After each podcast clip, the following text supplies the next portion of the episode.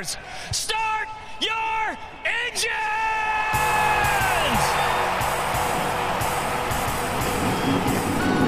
Welcome to the one place everybody wants to be. Victory Lane, your source for news, analysis, discussion, interviews, and more from the world of NASCAR. Now, here's your host, Davey Segal. Welcome back, party people, to the place everybody wants to be. You know it, you love it. It, of course, is Victory Lane. Today, we got Amy Long of NASCAR Trackside Live, NASCAR Fantasy Live. Spoiler alert. Former Bachelor contestant, former Disney princess. No, I did not stutter. That is all true. We're going to discuss her wild life, career in motorsports, and I guess you could say show business, for lack of a better term. Crazy, crazy story from Amy. She's awesome. We'll get to all that. Plus, her new relationship and how that relates to NASCAR. That's of interest to you listeners. We got a Darlington recap, Southern five hundred. What a damn race. I am still on cloud nine. I'm still freaking out because that race was so damn good. We got Richmond to preview, but before we do any of that, we got to pay homage to a good old number twenty-four. Now, you may be thinking of a certain driver that my dad's going to talk about. Well, let's just hope he does. Thank you, Duve, and welcome everyone to episode one twenty-four. I don't want to make Davey mad at me by going rogue on him again, as he likes to say. So I guess he's expecting me to turn the Wayback Lens on a certain driver named Gordon, who drove the twenty-four car, right? Okay, then. Cecil Gordon drove three hundred seventy-three of his four hundred fifty Cup starts in the twenty-four car. He never won a race or even scored a pole, so I'm not sure why Davey would want me to explore his career, unless there's another driver named Gordon we should be talking about. Oh, there is. Jeff Gordon, no relation to Cecil, won ninety-three times in the Cup Series, placing him third on NASCAR's all-time wins list behind two guys named Petty and Pearson. He won the championship four times, and some of his career stats are so remarkable, they're just silly. He won the Daytona five hundred and the Coke six hundred each three times. He won the Brickyard four hundred five times, and he won the Southern five hundred a ridiculous six times. But did you know that he almost never became a NASCAR driver? He grew up wanting to race open-wheel cars. He was the nineteen ninety U S A C National Midget Car Champion and won the nineteen ninety-one U S A C Silver Crown Championship. However, he wasn't able to find an IndyCar ride, which ultimately led him to Bill Davis Racing and the NASCAR Busch Series. You remember that Baby Ruth-sponsored T-Bird and his cheesy mustache, don't you? The rest, as they say, is history. I never was a great fan of Gordon, as Davey well knows. We even had some P G-rated nicknames for him that weren't entirely complimentary. I think it had something to do with his sponsor-friendly, photo-intelligenic image that was always just a little too smooth for my taste. I guess I skew more toward the earlier NASCAR stars, who were a little rougher around the edges and a little less concerned with their image and political correctness. That's on me, though, not on him, because Gordon's talent behind the wheel was undeniable. Gordon was the bridge between NASCAR's old and modern eras and had a lot to do, maybe even more than he gets credit for, with the sport's rise in popularity. Among his many awards and accolades, Jeff Gordon was named one of NASCAR's greatest fifty drivers in nineteen eighty-eight, and he was inducted into the NASCAR Hall of Fame in twenty nineteen. That's all for this week. Back to you, Duve. Thank you, Dad. Yes, when you started off there with Cecil, I was like, uh-uh, he ain't doing this again. So thank you for coming around and giving Jeff Gordon his proper due. Even though you don't like him, or you didn't like him, you got to pay your respects, all right? So I appreciate you doing that, Dad. as always. Let's start off this episode, as we always do, with a good old-fashioned reggaeton! Rama's not here right now, so I can scream and shout to my heart's content. Man, oh man, God, the cookout Southern five hundred was so fun, wasn't it? Darlington, it just, it always hits. It's something about the seven fifty package at Darlington in the playoffs. Lots on the line. People rooting and gouging each other out of the way.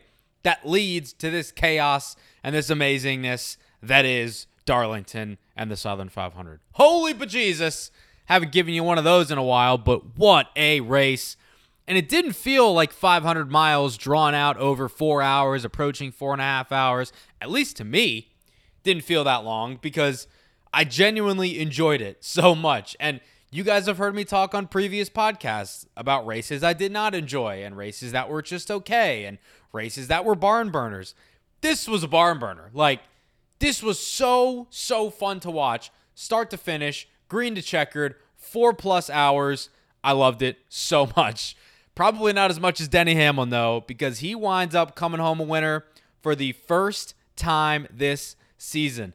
Isn't that crazy to think about? Denny wins, what, seven, eight times last year? Forget the official number. And in the first twenty-six races of the season, he didn't have any wins. But to start the playoffs off right, get out in front of things, get those five bonus points out the way, and advance to the round of twelve, Denny Hamlin does exactly that. Kyle Larson gave him a run for his money, though. I'll tell you that much. You guys see that finish? Oh, my God. Again, I had a tweet ready to go. Like, wow, Denny Hamlin wins the Southern five hundred. Great for him. On to the next round. And I'm listening to his radio, and I hear, he's on you. He's on you. He's hitting you. And I'm like, who am I listening to? Who's hitting who? And then I look up at my T V, and I see Larson up his ass. And I'm like, oh, my God. And it's ridiculous. It's, it's amazing. So Larson went full send. Full video game mode, as he so admitted, Carl Edwards two thousand eight-esque at Kansas against Jimmy Johnson. But man, oh man, Denny Hamlin, got to feel good to get that first victory on the board and out of the way. And advancement to the next round, that's got to feel better than anything else. Here is driver number eleven after win number one of twenty twenty-one. Yeah, I mean, you know, we we had so many opportunities earlier this year to to win races, and we only really had the fastest car twice, uh, you know, and, and we understood that. But you know, the five just went on a tear there. And, and for us, I mean, it it certainly is significant. I, I'm not going to downplay the significance of it. It's not just another win. Um, you know, this one, this one's big for us and our team and the momentum. Um, you know, we, we didn't have the playoff points that certainly we wish we had uh, going into these playoffs. You know, there was no room for error.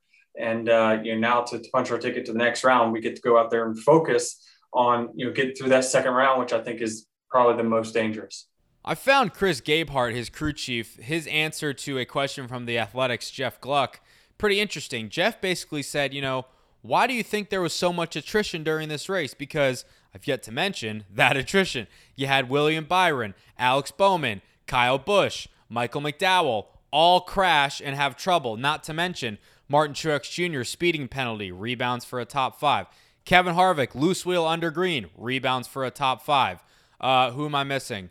Um, let's see. I'm thinking off the top of my head. Ryan Blaney loses brakes, spins out, finishes twenty-second. Uh, Logano and Brad, they ended up having good nights, but they had to come from the back to the front to do so. You had Kurt Busch, who didn't have an issue and ran inside the top ten.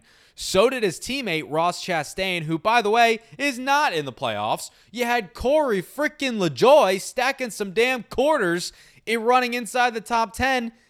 Bonkers race. Absolutely crazy. So much stuff happening and so many playoff guys having trouble.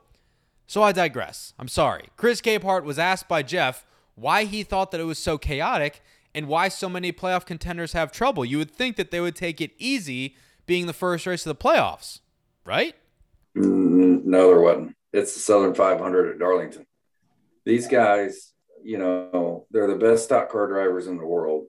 So they make it look easy. No different than Tom Brady makes, you know, winning the Super Bowl look easy.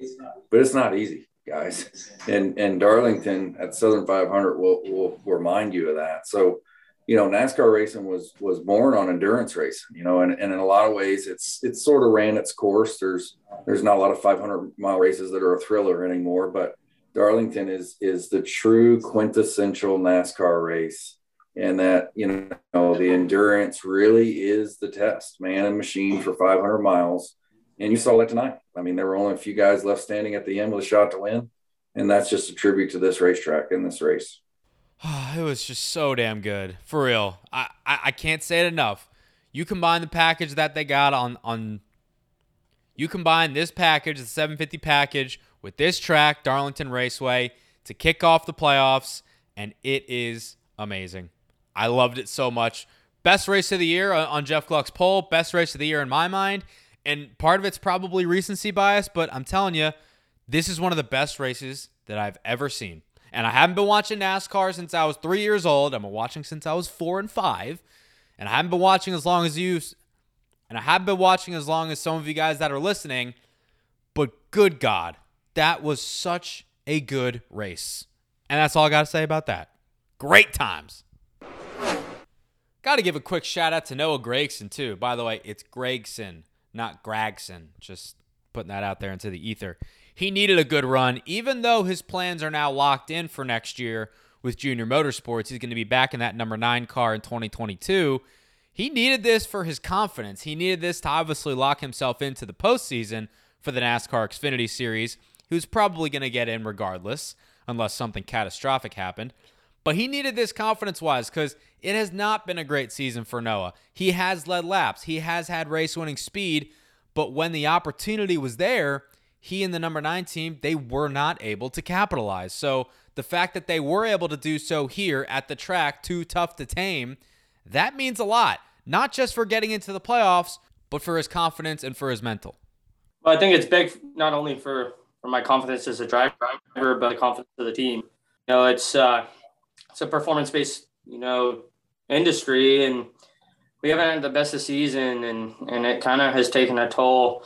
Not really on our team, but just, uh, you know, just kind of some of the stuff that's been going on and motivation. Uh, you know, everything's great on, on the team end, but um, from my side, it's, you know, you kind of second guess yourself. Are you good enough to do this? Or, you, um, you know, should you end a regular job, you know? And, um, you know, days like today reassure you that, hey, you know, you just keep on keep on pushing, believe in, believe in the process, as Josh Weiss says. And, um, you know, I'm very fortunate with him, and he, uh, he teaches me a lot about just, just keeping motivated and, uh, and whatnot. So yeah, today's, today is, uh, something I'll wish for a long, long time, and just so very grateful to be with the team and be able to do it together. Sheldon Creed, man, all he does is win. Cue the D J Khaled music. Two races in a row. Two trips to victory lane to start the Truck Series playoffs for Sheldon Creed and G M S Racing. Gateway, domination. Darlington, domination. And his second win this season at Darlington. You guys remember he won on Throwback Weekend in that awesome Jason Leffler throwback truck. And then he got into a little tiff on Twitter afterwards with C E O of Camping World, Marcus Lemonis. That's neither here nor there. What is here is Sheldon Creed. He's here to stay, defending champion, clearly coming into his own in twenty twenty-one. He does not have his twenty-two plans set in stone, being able to be announced yet. He teased that after the race. But right now, we know that his focus is still on getting another championship for G M S Racing. It'd be nice to end his tenure in the Truck Series with two back-to-back titles, wouldn't it be? Been trying to stay really low-key and, and just have fun with it. Stay... Uh... Just stay focused on what I'm in control of. And I feel like last year I was nervous coming in all the races and just thinking about the unknowns. And, and uh, yeah, this year I'm just trying to enjoy it more and just trying to put pressure on the other guys. We really uh, um, had really good trucks the last two weeks. Last week's truck was unbelievable. Today's uh, didn't start off very good. And, and even in stage two, um, gosh, just loose and, and fighting off the eighteen and the four and, and man, just really not having a whole lot of fun with it, just, just up front. Um, and then got it pretty good there at the end. I was still a little free that last run, but uh, it was, it was way more manageable and, and was able to keep the K B M trucks behind me. Before we throw it over to our interview for this week with Amy Long, I got to talk to you guys about the good old folks at Rhino Classifieds. You guys know they came onto the scene recently. They gave away Vaughn Gittin Junior's drift truck, and Rhino was created by the founder of Racing Junk because he wanted to create a more streamlined buying and selling app that allowed users to see what they wanted rather than all those ads and the random crap that gets in the way. So head on over to rhino dot co, R Y N O dot co. Sign up for a free account. It's free. You can find the car part, race car, classic car, modified street machine, whatever it is you're looking for. They probably got it. And you can post yours. rhino dot co, classified for racers, built by racers.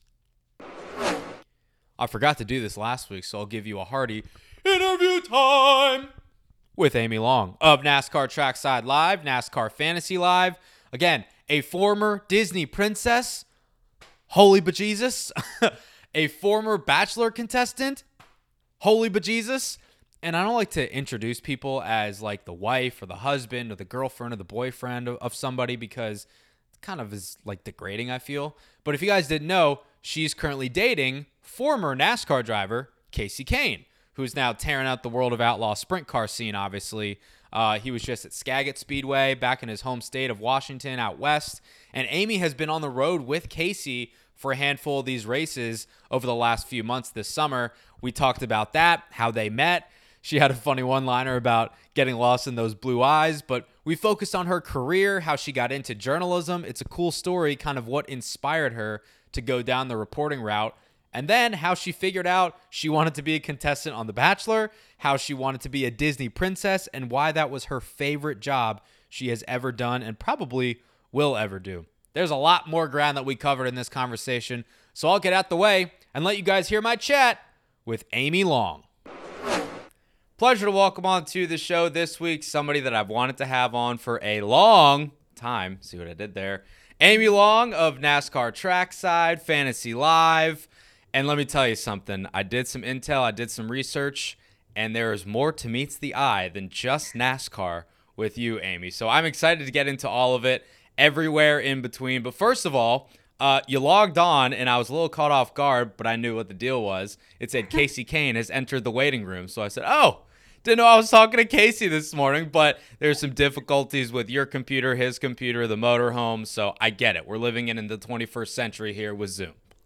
And, you know, we I packed up quickly to run to the airport, left the computer. So, yeah, here we are. But um, I'm sure he doesn't mind that I'm using his computer. Every now and then a call will come through and I'm like, uh-oh, uh-oh, sorry, hang up. But, um, yeah, I'm sure he's having the same issues on his end with messages like going off and everything. But, yeah, thankfully, we, there are two computers in rotation and one of them yes. is here.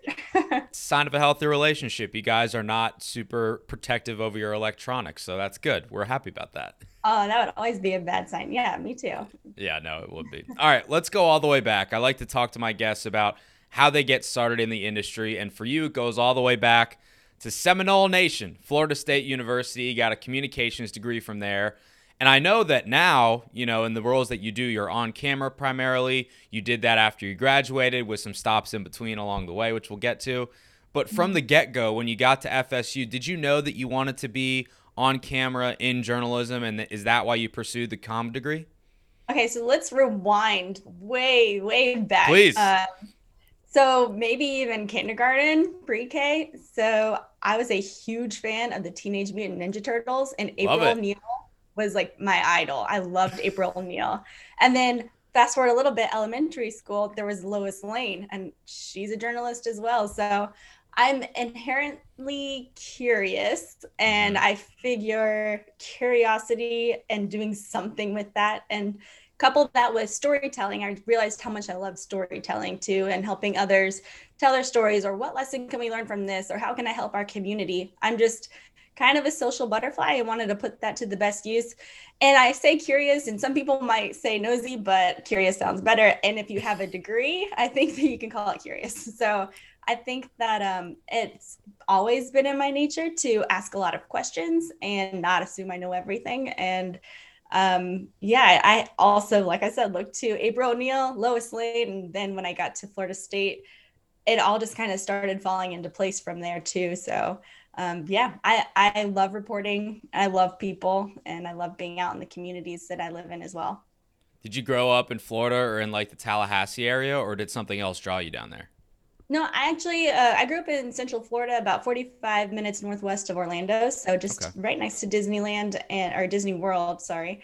And um, then moved to Tallahassee for college. I was seventeen when I moved, and I had no idea I wasn't going to live with my mom again, which was kind of crazy to think back now. But um, right. yeah, it was a great experience. I did the whole sorority thing, loved it. They were a really good influence. It helped kept my, keep my head on straight, which a lot of people think would think the opposite. But right.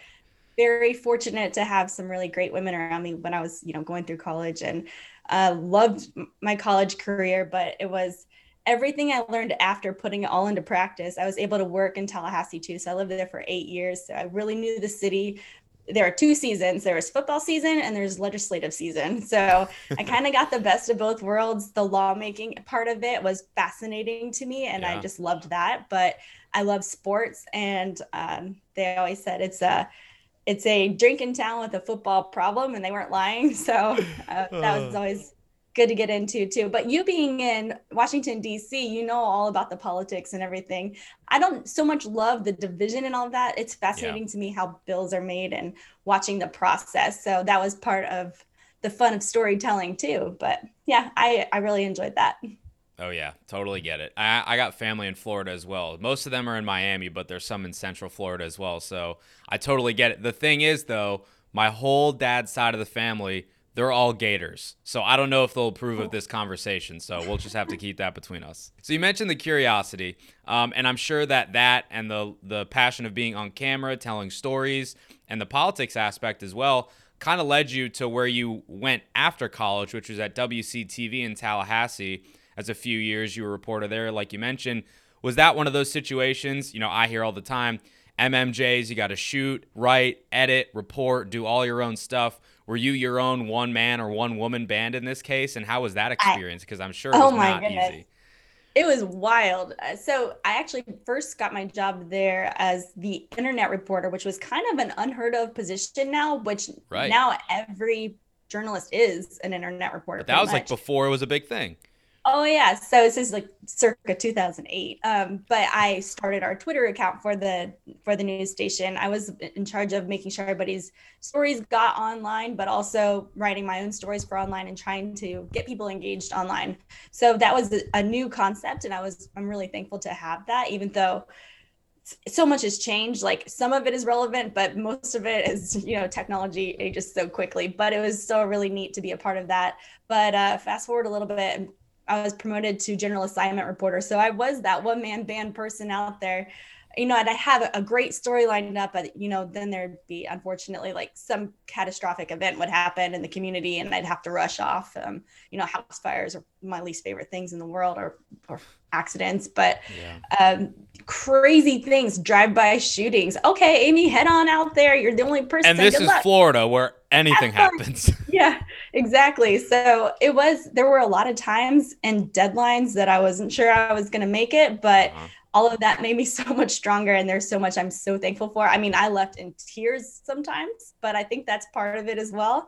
And I also left at the end of the week just feeling incredibly proud of myself also. So um, I, I was also our fill and anchor there eventually, but I won't lie, mm-hmm. being out and knocking on doors and asking questions is where my heart was still. So I just, I loved it, every bit of it. Um, taking home the camera, being the night side general assignment reporter, getting calls at two a.m. Hey, there's a body, go look. And I'm like, what? What life is this? But it, right. it was It was crazy, but it was so worth it. And I'm really thankful for my time and for uh, my coworkers there too, who really helped shape how I work today. So it was really a, an important time in my life. I always ask a lot of people that were M M Js or currently are M M Js, and it's the most cliche thing ever, but it literally teaches you how to adapt to adverse situations, adapt on the fly, do a lot of things in a little amount of time. You're not yeah. compensated for all the work that you're doing because you're wearing like twenty thousand different hats. But now looking back on it, like you kind of just mentioned, it makes you a better journalist. It makes you a better reporter. It makes you a better person. And now, you know, all these years later, you have all those skill sets to write, shoot, edit. And even though you're primarily in front of the camera, you understand how the sausage is made, so to speak, and all that goes into making a production like Trackside Live or getting Fantasy Live out to the masses, which I think makes you a better reporter and a better person in general. And that experience that you had for those few years doing that stuff, knocking on doors, getting calls in the middle of the night, in the moment you're probably like, what the hell's going on here? But now you're looking back on it saying, I'm glad that that happened because it made me who I am. Heck yeah. And thank you for saying all that. All of that's really kind. There is a lot of hard work that goes into it. And there are a lot of, you know, unsung heroes out there that are doing that work right now. And I just want to tell them to stick with it. You can do it. And I actually loved it. And I, um, like you said, there's nothing like setting up the tripod, running around to the front of the camera, hoping the tripod doesn't fall because I got like a dinosaur of a camera. Doing my stand-up, people laughing at you, running back to the other side, then realizing that the person you're supposed to interview is coming out of the press conference, so you got to run over there, all in stilettos, by the way. So it it's it's awesome, though. It was fun, and it was something that I was like, you know what? April O'Neil would have done this. Mm-hmm. So you're giving me. I like, should have gotten a jumpsuit, though. I don't know. I know. Go back in time. We'll get it done. You give it, you're giving me like P T S D besides the stilettos because I did that in college. I didn't do it after college, but I remember just doing it for my senior capstone class, and I'm just the most stressed out person in the entire campus. I'm like, how do people do this? I don't yeah. get it, but you did it well. Yeah, thank you. I appreciate it. I was very uh, excited, especially whenever some of the major networks would call. We I worked for the C B S affiliate in Tallahassee and A B C in Orlando, and whenever the higher ups would call and they want to take your story and run it, it's just like, that's awesome. And I'd send yeah. it to my mom and my pop off and, and be like, I'm doing it. Yeah, it's a great feeling. It really is. Mm-hmm. All right. Apologies because I'm going to jump all over the place here because I know we got limited time, but there's so much ground I want to cover. So people may know you for your work with Trackside Live and Jose Castillo, who we recently had on the show, spicy mm-hmm. as can be. Uh, yeah. And you've been doing that for what? I think like four plus years now. So yeah. how did that opportunity in the first place kind of come to be? Was that a novel idea that was born and they came to you and said, we want you to be a part of this? Or how did this whole Trackside Live deal start? So they were bringing the show back uh, and that was in April. So the season had already started. So we are a little over four seasons with it. Um, unfortunately, we're not able to travel to the track right now, so we're on a little bit of a hiatus, but our team is still really close and we stay in contact. And um, I have no doubt that we'll be able to be back with the fans soon. Um, but I missed that show so very much. And what an incredible opportunity. I uh, so I moved to L A after my reporting career, and I went on to be a, like an entertainment reporter and do a lot of red carpet work. And the same time, I was working with IMSA uh, and doing, you know, all of their V I P hosting events. And I, they asked me after a couple of seasons, hey, we're doing a red carpet. Would you want to do a Facebook Live and and host it for us? We know you're a red carpet reporter in L A. We think you could do it. I'm like, yeah, absolutely. I know the guys. I know the sport. I'm here. So let's do this. So uh, it went really well. That was October. So fast forward to April the next year, and I get this email in my inbox saying, hey, we're looking for somebody, doesn't need to know much about the sport of NASCAR, but needs to pull some personality out of these guys. And we think that you might be a really great fit. We watched the Facebook Live. We loved your interviews with some of the drivers, and would you be interested? It's going to be a little bit of a commitment. And I don't turn down an opportunity. So I, I said yes, because I thought absolutely, why not? And at the time, I grew up, like I said, in Central Florida, and I know NASCAR, and I was like Miss Coors Light, and so I traveled a little bit, but not anything major, knowing anything too much.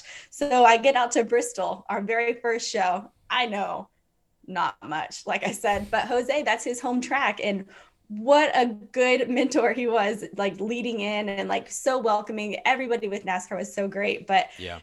The next race, they're like, so we need you to know like a little bit about NASCAR. I was like, you got it. Because I have a hard time getting up and talking about anything that I don't know about anyway. Like I said, curious. Yeah. But it was just one of those opportunities. They were looking to bring it back. I had done some work um, for, you know, IMSA, and then and then here we are. And it was an incredible opportunity. And I've met, you know, lifelong friends because of it too, which is really cool.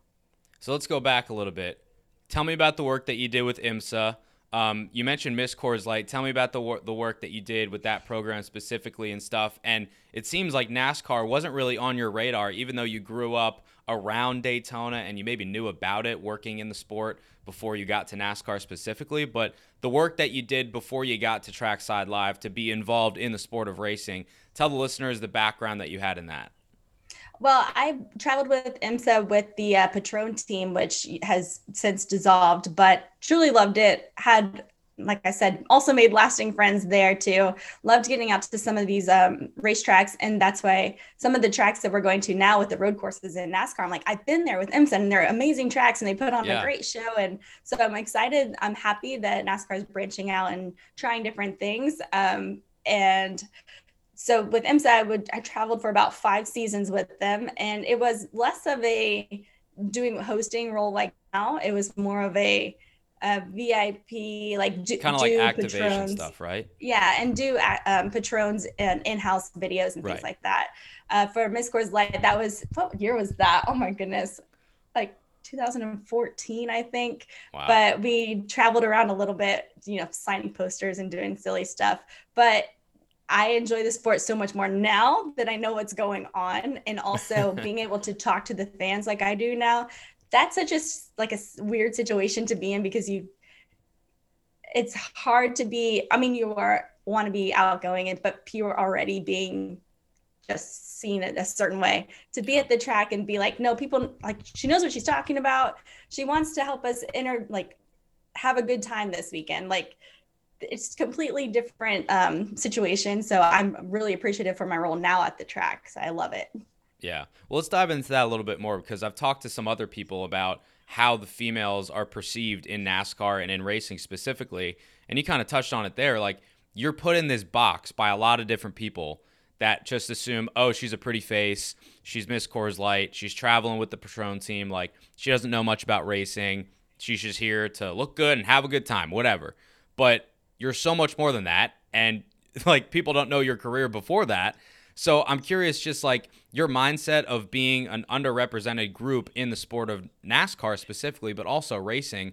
It's really cliche, but a lot of people say that that's just always how it's been, and unfortunately that is probably how it's going to be until the mindsets of a group of people change. But your your navigations and your trials and tribulations of kind of navigating that to try to get people to understand, like, no, I'm more than just this person. I have done reporting. I know about the sport. I'm putting in effort to learn about it. And now you are to where you are now. So clearly the right people have found out and the right people have listened, but there's still a group of fans out there that may not know the full story. So to get through those times and stuff, I imagine it probably had to be a little bit tough at times. I wouldn't say that it was um, NASCAR in general. I think that more often than I've been so welcomed, and there are so many women who are actually currently in the sport. I think NASCAR does a wonderful job of yeah. having whoever is best for the job. It's not like, hey, we need to dive, like diversify. No, it's who's best for the job. And mm-hmm. there are plenty of wonderful women that I look up to that are just killing it.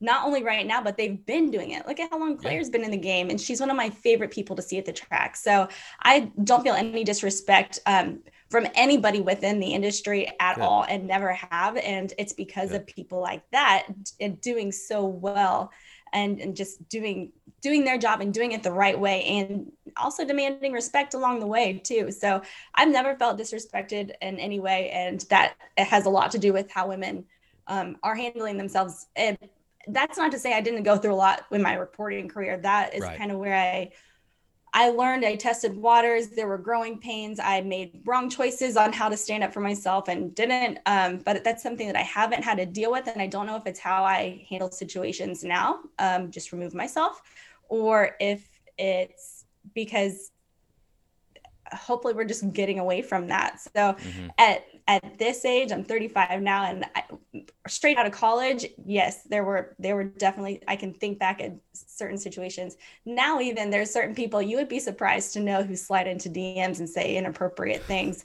But, you know, keep those to yourself and save their reputation, and it'll save yours in the long run.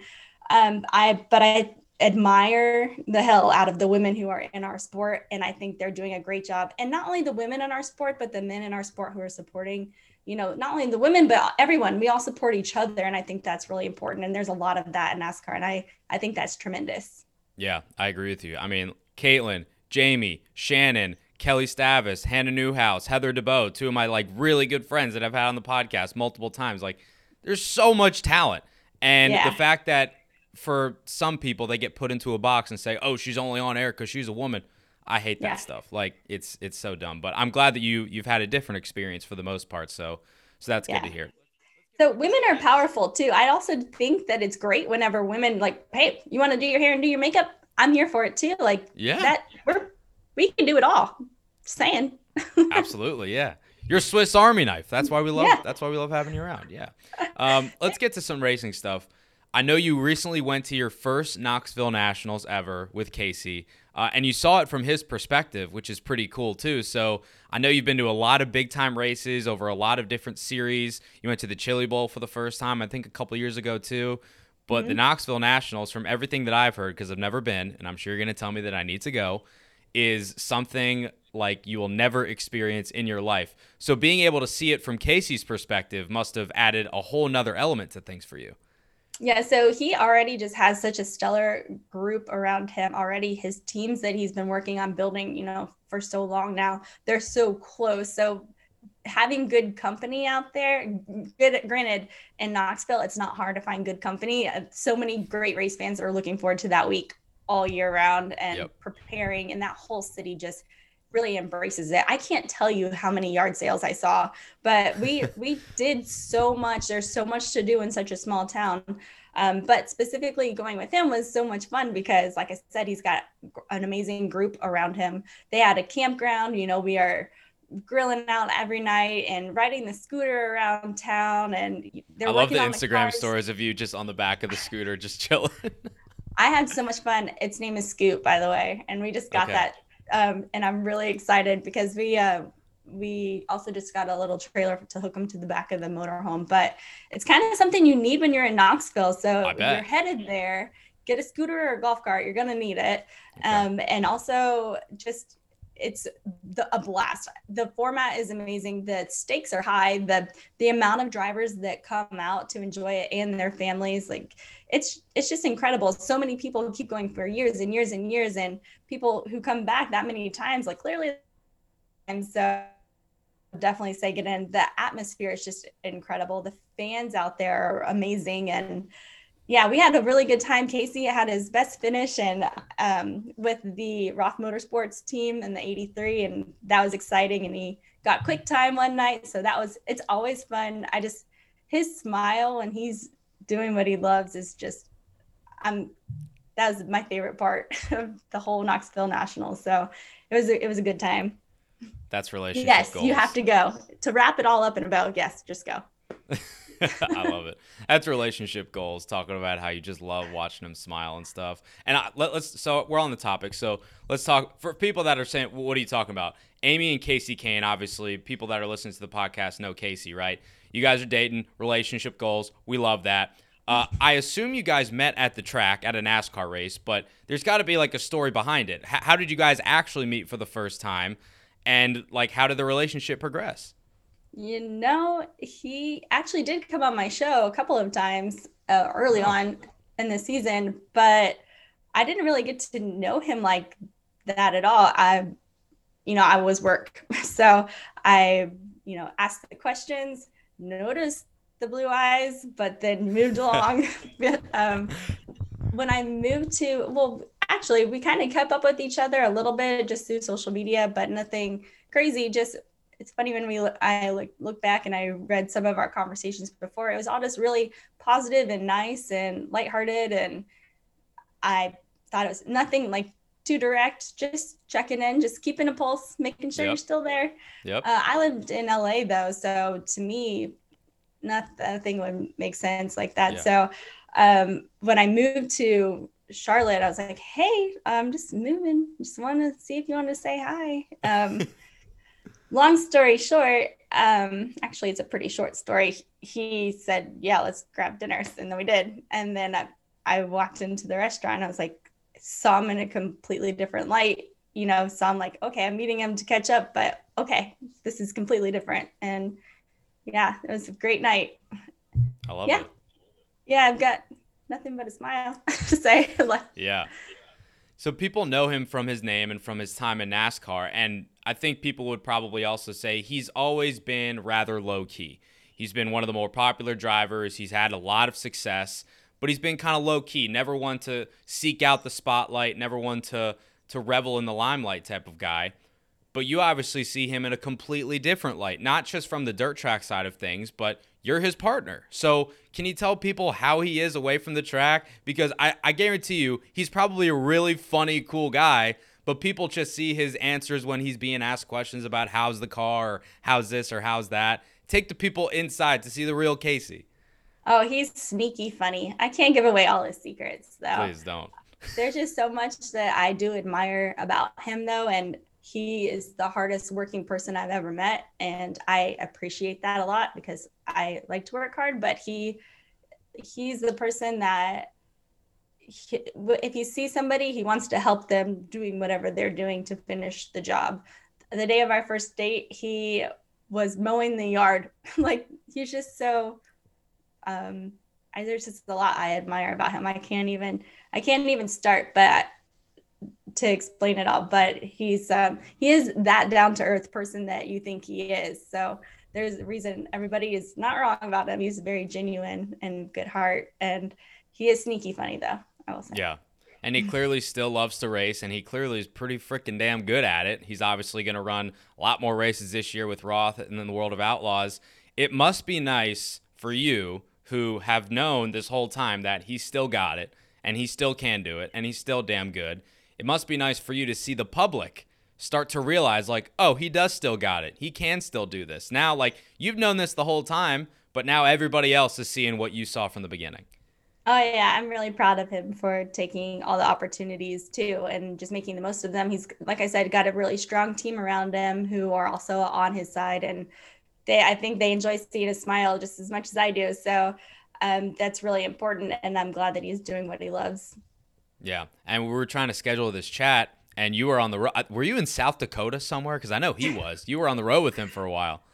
Uh, yeah, it was well, actually, yeah, I think I was in South Dakota. We've been in it all blurs together. Been, it really does. When you cross state lines, it's just kind of like, do you want a sandwich? You know, because remember, it's a motorhome too. Okay, I make it my goal to like make the best snacks or the best breakfast sandwiches or Ooh. whatever kind of breakfast burrito, like. I kind of turned that thing into a snack cart because, and I'm like, everything tastes better when you're going seventy miles down, uh, an hour down that road, I think. And that oven makes the very best Krispy Kreme, so can't mm. you got to use it. But we've been having a really good time, and but yeah, it is kind of a little bit difficult. It's also really nice because, you know, I got my hotspot, or I've done uh, my show from a car dealership, from hotel lobbies, but being able to be virtual is actually really helpful Uh, when it comes to that. And I just always take my ring light and my microphone and yep. my computer, which I left clearly. So um, that's, it's been good being virtual, and it's been really, really nice being able to travel with him and be next to him. So um, yeah. What's the weirdest place you've done a show from or an appearance from? Mine is probably recording part of a podcast in the Las Vegas airport baggage claim. What's yours? I... have a bunch of weird places.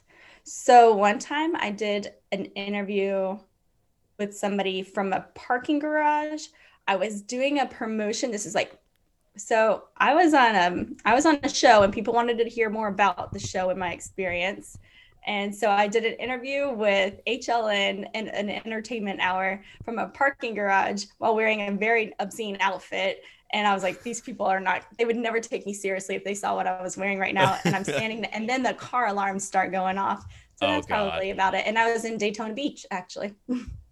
Always Florida. Always something. Always, it's always something. But you know what? People are always like, Florida man. I fit into Florida. Like, I anything goes. And that's a good thing for me. Yes. It's a good thing for you, especially if you work in news. You're never not busy. Right. Yeah. All right. So you make a lot of snacks on the road in the motorhome. I know you're a chips and salsa connoisseur. Can you mm. explain to me, like, what makes a good chip? What makes a good salsa? Do you have a favorite? Do you make mm. your own? Like, I need the four one one here.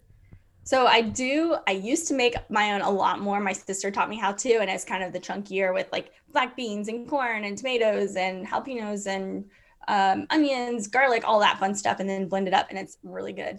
But I did find my favorite salsa I've ever had to date whenever I went to Sonoma this last uh, oh. trip when I went uh, with Jose to do their fan engagement for the track, and it was a blast. But so Sonoma taco, that's exactly what it was called.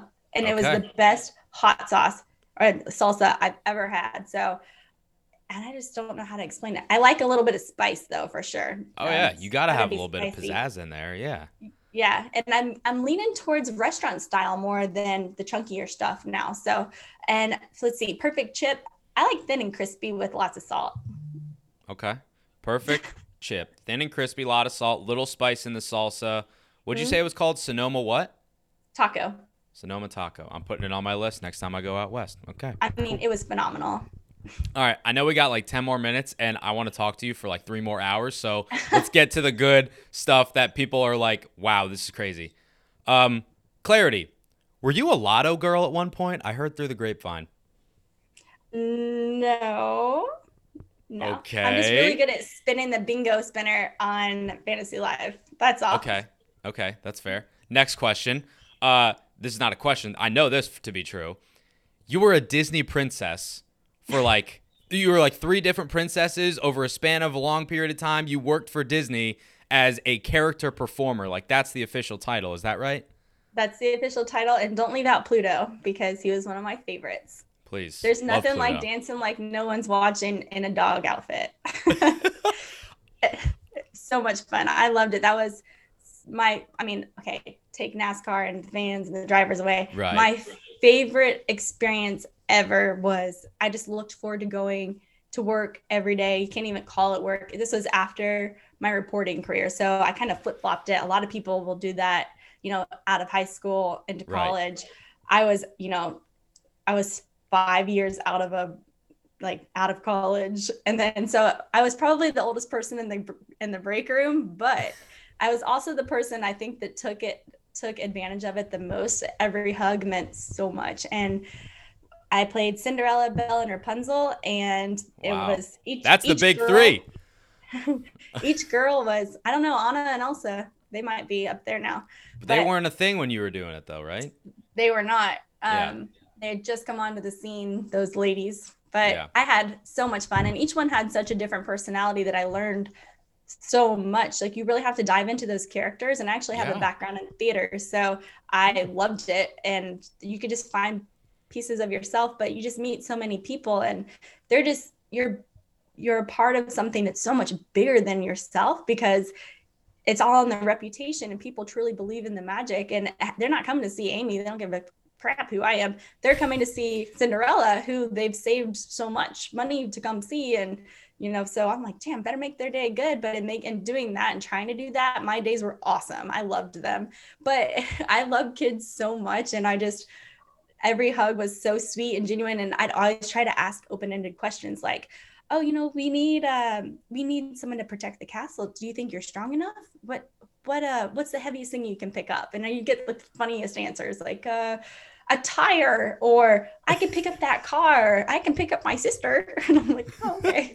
But it was just, it was so much fun. And whenever you, at Disney also, you meet a lot of people, you know, Make a Wish and Give Kids the World, and so many experiences that teach you that things are so much bigger than you, which is, was very humbling very often. And I, I just loved it. I, I really can't say enough about it. And I was very fortunate to have really great um, coworkers and managers around me, and everybody was just, people working at Disney, for the most part, in my experience, their creativity and their their affection for other people is just on another level, and I yeah. just loved it. So I felt right at home there. It was great.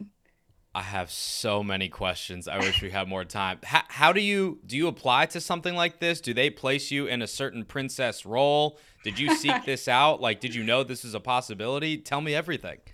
So I actually saw, I was hosting an event. I was um, still reporting at the time. I was actually anchoring. I was hosting an event for the uh, South Lake Anim- or the um, Leon County Animal League. And okay. that night I got home and I, I was had I had a good day, but I had like a rough day at work, and it had been like a st- string of, okay, I need to figure out what I'm doing.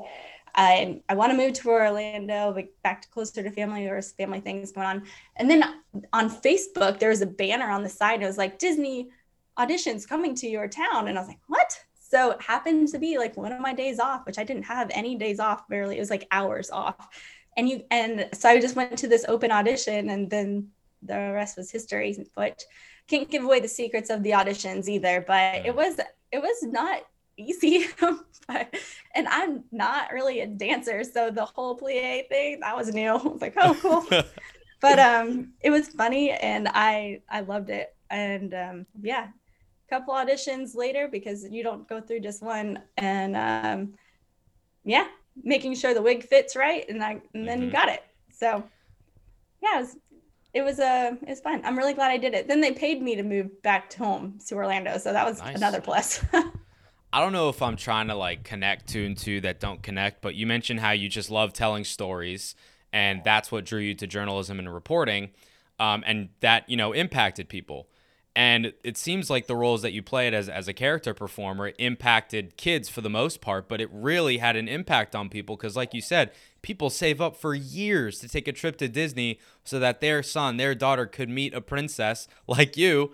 And I'm sure that the reactions that you saw on those kids and those parents' faces over those years, that had to leave an impact on you because of the impact that you left on them. Is that too, like, am I trying to make something out of nothing there?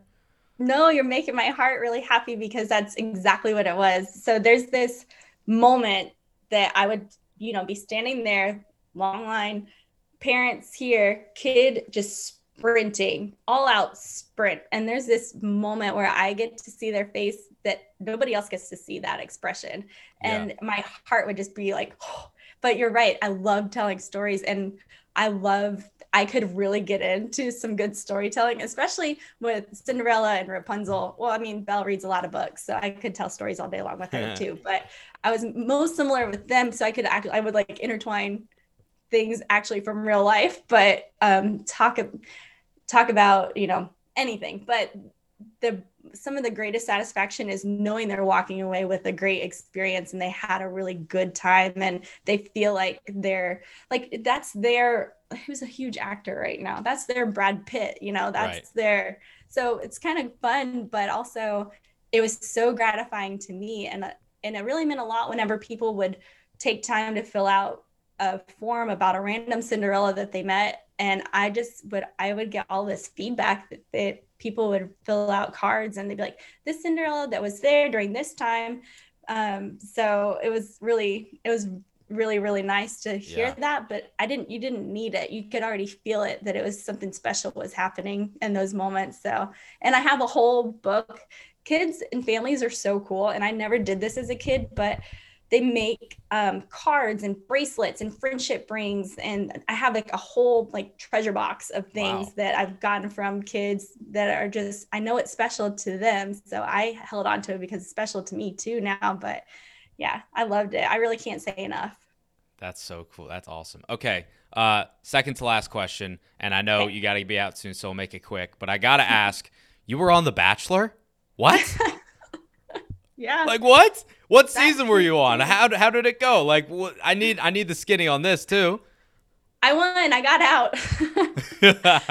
um, I was on Juan Pablo's season, and um, it was very random how that came to be. Also, my sister and I were having like a happy hour downtown Orlando, and I was actually working at Disney at the time. I had to quit Disney to go be on The Bachelor, but I did it quietly because I didn't want The Bachelor to be like Disney princess. So I went with reporter because that's what I was, and that's what I wanted to get huh, back to. Okay. So my sister and I are at happy hour, and I see this long line, and having worked at Disney, I'm like, something good's at the end of that long line over there.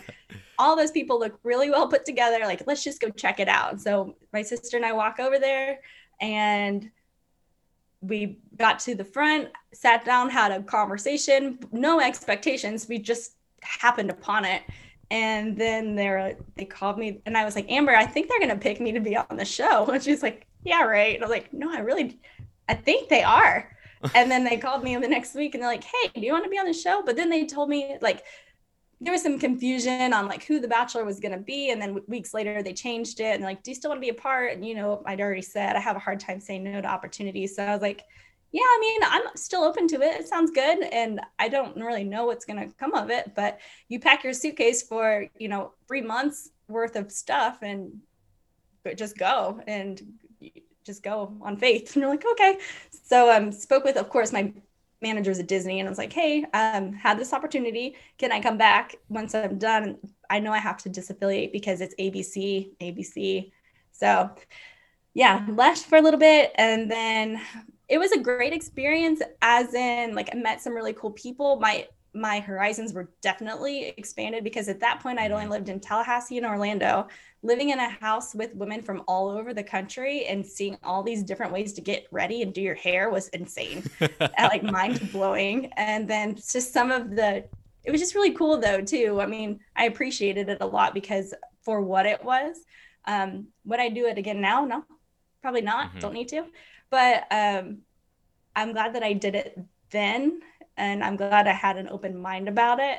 And that was about it. I was out pretty early. So it was funny though, because I think early on producers have an idea of who they think is going to go pretty far. Yeah, and they can and, shape it, you know? Oh yeah. Well, just like that whole season was kind of manipulated a little bit, but then also from my standpoint, knowing how that can happen and knowing I ask leading questions on purpose. That's my job sometimes.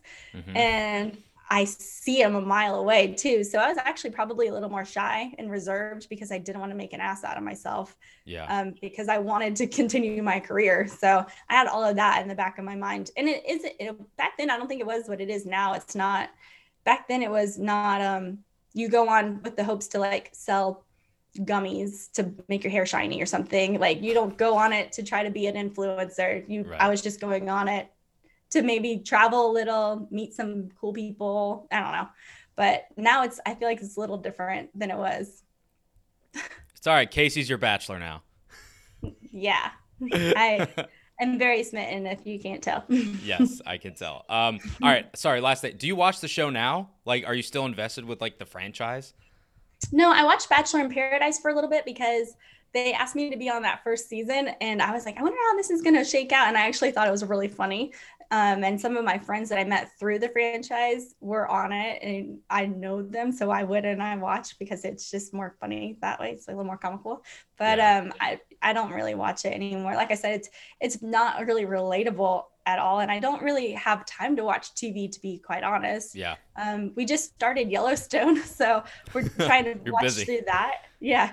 I'm busy now for the, for at least a while, but yeah, I don't, I don't really keep up with it at all. And I, I'm happy for whoever wants to go on it though. Yeah. There you go. My, my mom watches it. My girlfriend watches it. So when I told them that I was having you on, they were like, oh my God, ask her this, ask her that. But I know we got to go, so I want to be conscious of your time. Just real quick, I know you're going to record Fantasy Live right now, Trackside yep. Live, obviously, when things hopefully, knock on wood, get back to semi-normal and you'll be mm-hmm. back at the track interacting with some fans. I know you've done some Instagram Lives and stuff during the pandemic as well, and you'll yep. be traveling to some races with Kasey too, so I know you're keeping yourself busy. Did I miss anything? What else is going on? Oh yeah, don't forget the uh, the uh, Coca-Cola iRacing series as well. Uh-huh. I do countdown for green, uh, countdown to green for that, and uh, we have a great time. Our next race is next Tuesday, so um, we are. It's been a great season. My panel of drivers are awesome, and we have great chemistry and a lot of fun. There's just so much I learned about iRacing this year, just being a part of the NASCAR Coca-Cola series that I had no idea. Like, whenever these people like win, uh, there are tears. This is the real deal. And it's just yeah. really cool. I just, I rally behind anybody doing what they love. And I think that's awesome. And like the passion for some of these drivers. So I've learned a lot um, doing that show. And I really appreciate that opportunity to uh, be able to even, you know, be in that position to learn more, but also enjoy it like I do. And like I said, our show's a lot of fun. And uh, yeah, so don't miss that one too. I, I'm having fun with that one. We'll be tuned into that. Well, we can see your passion. It shines through in everything you do. I uh, I really appreciate your time. I know you're busy, and I kept you a little bit after when you needed to run, but it's been awesome catching up with you, getting to know you and your story a little bit better, and we will be watching Fantasy Live, Trackside Live, the iRacing pre-race, Countdown to Green Show, Instagram Lives, everything where you are, we'll be watching. It's been awesome catching up with you, and I we got to have you back to talk more about Disney because I have like twenty thousand more questions, okay? We got to do it again. All right, sounds good. I, I have a lot that I can talk about there too because I just soaked in everything I could. It's been really nice talking with you too. Thanks for having me on. I look forward to the next time. Absolutely. And we're back.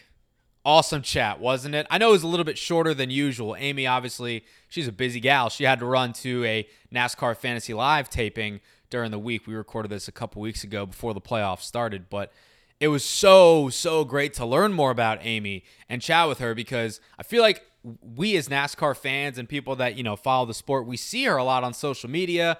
She's doing stuff at the track, activation, and I know she's been around for a while, but I never was able to kind of dig deeper and figure out what drives her and what drew her to NASCAR, journalism, and reporting in general. So, Amy, cannot thank you enough for your time. I really, really appreciate it. And like we talked about offline, got to see you in Charlotte next time I get down there, and uh, maybe you can show me around the World of Outlaw scene because that's something that's on my bucket list. Let's chit-chat about Richmond Raceway this upcoming weekend. We got a triple-header weekend of racing action. The NASCAR Wheel and Modified Tour returns to the action track for the first time in nineteen years. They're going to race on Friday night. Xfinity and Cup have a doubleheader on Saturday night. Let's talk about the mods for one sec. Uh, Ron Silk's going for three race wins in a row. Last time that happened was Doug Coby in twenty fifteen. Justin Bonsignor, who's the two-time and defending, I think three-time, and defending NASCAR Wheel and Modified Tour champion, he has over a twenty-point lead on Patrick Emmerling, who's also going to be in the Xfinity race the next day, so he's looking to extend that. Ryan Preece, obviously we know him from the Cup Series, but he has cut his teeth on the Modified Tour before, champion there. And Ryan Newman, he always loves to run with the ground pounders. He's going to be competing as well in this race on Friday night, so be sure to check that out on N B C Sports Gold and Track Pass. Then you obviously have the Xfinity race on Saturday afternoon.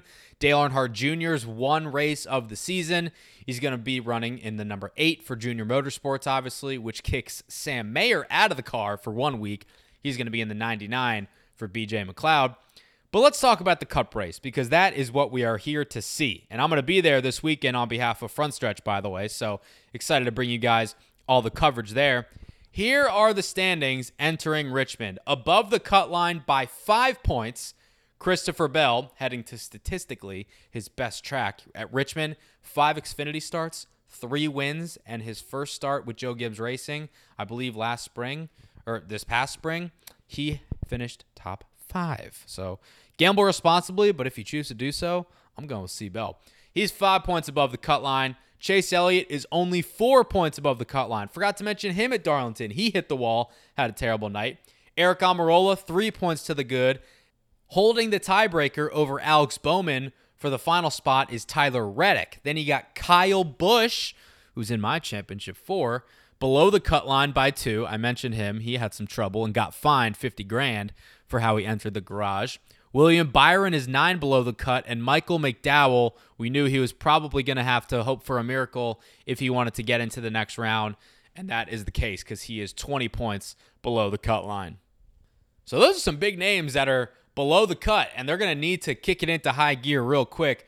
Good news is for Bowman, Byron, Elliott, Kyle Busch, that they're pretty good at this racetrack. J G R specifically, all of their drivers, not counting Christopher Bell, are multi-time winners in the Cup Series at Richmond. And Bell, he's a multi-time winner in the Xfinity Series at Richmond. So I think J G R is going to be the team to beat. Hendrick's going to be right behind him, obviously. You got Larson, who's a machine. You got Byron and Bowman, which, by the way, the latter won here in the spring. And then, of course, you got Chase Elliott, who also seems to be good pretty much everywhere. So I'm expecting J G R to be the best of the rest on Saturday night. Hendrick close behind them. Kevin Harvick's in a pretty good spot right now, as is Ryan Blaney. Kevin Harvick was running well in the spring. He had a flat tire and crashed late. Blaney has still never scored a top ten finish at Richmond. He finished his best of eleventh back in the spring. Talked to him for the Front Stretch podcast this week. So once you're done with this in a couple minutes, check that out. fun conversation there. Bottom line is, you're going to want to watch the Toyotas. You're going to want to watch the Hendrick Motorsports Chevrolets. Those guys are going to be up front battling for position. And watch that playoff cut line, because even though Bristol is next, what you do in this race could determine how you approach the cutoff next weekend. Lug nuts of the week! Cue that funky music, white boy. Austin Dillon, Kevin Harvick, Martin Truex Junior, and Ross Chastain, their cars were brought back to the R and D Center after Darlington. Golden Nugget Online Gaming, they are sponsoring Anthony Alfredo this weekend. The NASCAR Hall of Fame induction ceremony for the past class, I believe that would be twenty twenty-one. It's slated for January twenty-first, so congrats to Mike Stefanik, Dale Junior, and all the other inductees that are going in in that class. Steve Lauletta has officially been named the president of twenty-three eleven Racing. He was operating under the interim tag, so congratulations to him. As I mentioned, Kyle Busch was fined fifty big ones for a safety violation, how he entered pit road, or, or the garage area, I should say, at Darlington Raceway after he crashed out. I think that's a, a just penalty there. Beard Motorsports, they announced that they are, in fact, entering the twenty twenty-two Daytona five hundred. No driver named yet. The L A Coliseum, you guys hear about this? Nothing official from NASCAR yet, but Adam Stern first hinted at it, and Jordan Bianchi reported it this week, that the Clash, the preseason race that's usually held at Daytona, will be at the L A Coliseum for next year. It's all but official, so we're waiting to hear about the schedule. Also some rumors of Gateway taking a date away from Pocono. We will wait and see for official word from NASCAR on that. Might have mentioned it last week, but J T G Doherty Racing confirmed that they're only going to run one full-time car next year, and it's going to be Ricky Stenhouse Junior So unfortunate news there for Ryan Preece, who is a very talented driver, who I hope lands somewhere competitive because he deserves it. And lastly this week, uh, I'm recording a little bit early. Actually, the Next Gen Test at Daytona is actually wrapping up right now. We saw that they actually have a camera for the rear view mirror. Like, I, I still need to do some reading on it because it was never officially confirmed, but now people are figuring it out, and it's interesting. But lastly this week, I just want to say thank you guys, because by the time you're listening to this, you've probably seen my tweets, you've probably seen it on TikTok, but you guys know those weekly TikTok recap videos that I do. NASCAR themselves have decided to pick them up and put them on their channel, which I said yes, because putting my face and my content in front of one point three million people is a lot better than my eight thousand. Uh, that's not to say I don't appreciate and love every single one of you guys that have followed me. And that's why I'm making this my last lug nut of the week. I want to thank you guys so much. Seriously, like from the bottom of my heart, uh, you have supported me through thick and thin, through this podcast. I decided to pick up a random NASCAR Wii steering wheel and take a pair of my dad's old glasses that he doesn't use and say, ah, frick, and impersonate Joey Logano. And you guys have been so supportive and so interactive with my content, whether it's on Twitter or TikTok itself. So if you guys have somehow found this podcast through that, welcome. And if you're listening to this after seeing my TikTok stuff, or if you've been an O G guy or gal, just know that I, I love you guys and I appreciate you so much. Uh, not done yet. We got a lot more left to go to where I want to go in my career, so to speak. I'm not going to get on my soapbox here, but just know I love you guys so much. And I appreciate you from the bottom of my heart. That'll wrap things up for this Love Fest on episode one twenty-four of Victory Lane two point oh. Again, guys, if you like what you heard, please do me a favor. It does help me out in spreading the word. Leave a rating and a review. Subscribe to the podcast on iTunes, Spotify, Google Play, SoundCloud. We should be available for your consumption on whatever podcast platform. And if we're not, drop me a line. We'll try to rectify that issue for you. Until next time, stay safe, get vaccinated if you have not already done so. Enjoy the racing at Richmond. We'll be back next week with another guest from the NASCAR world and to preview Bristol, baby! Catch you on the flip side.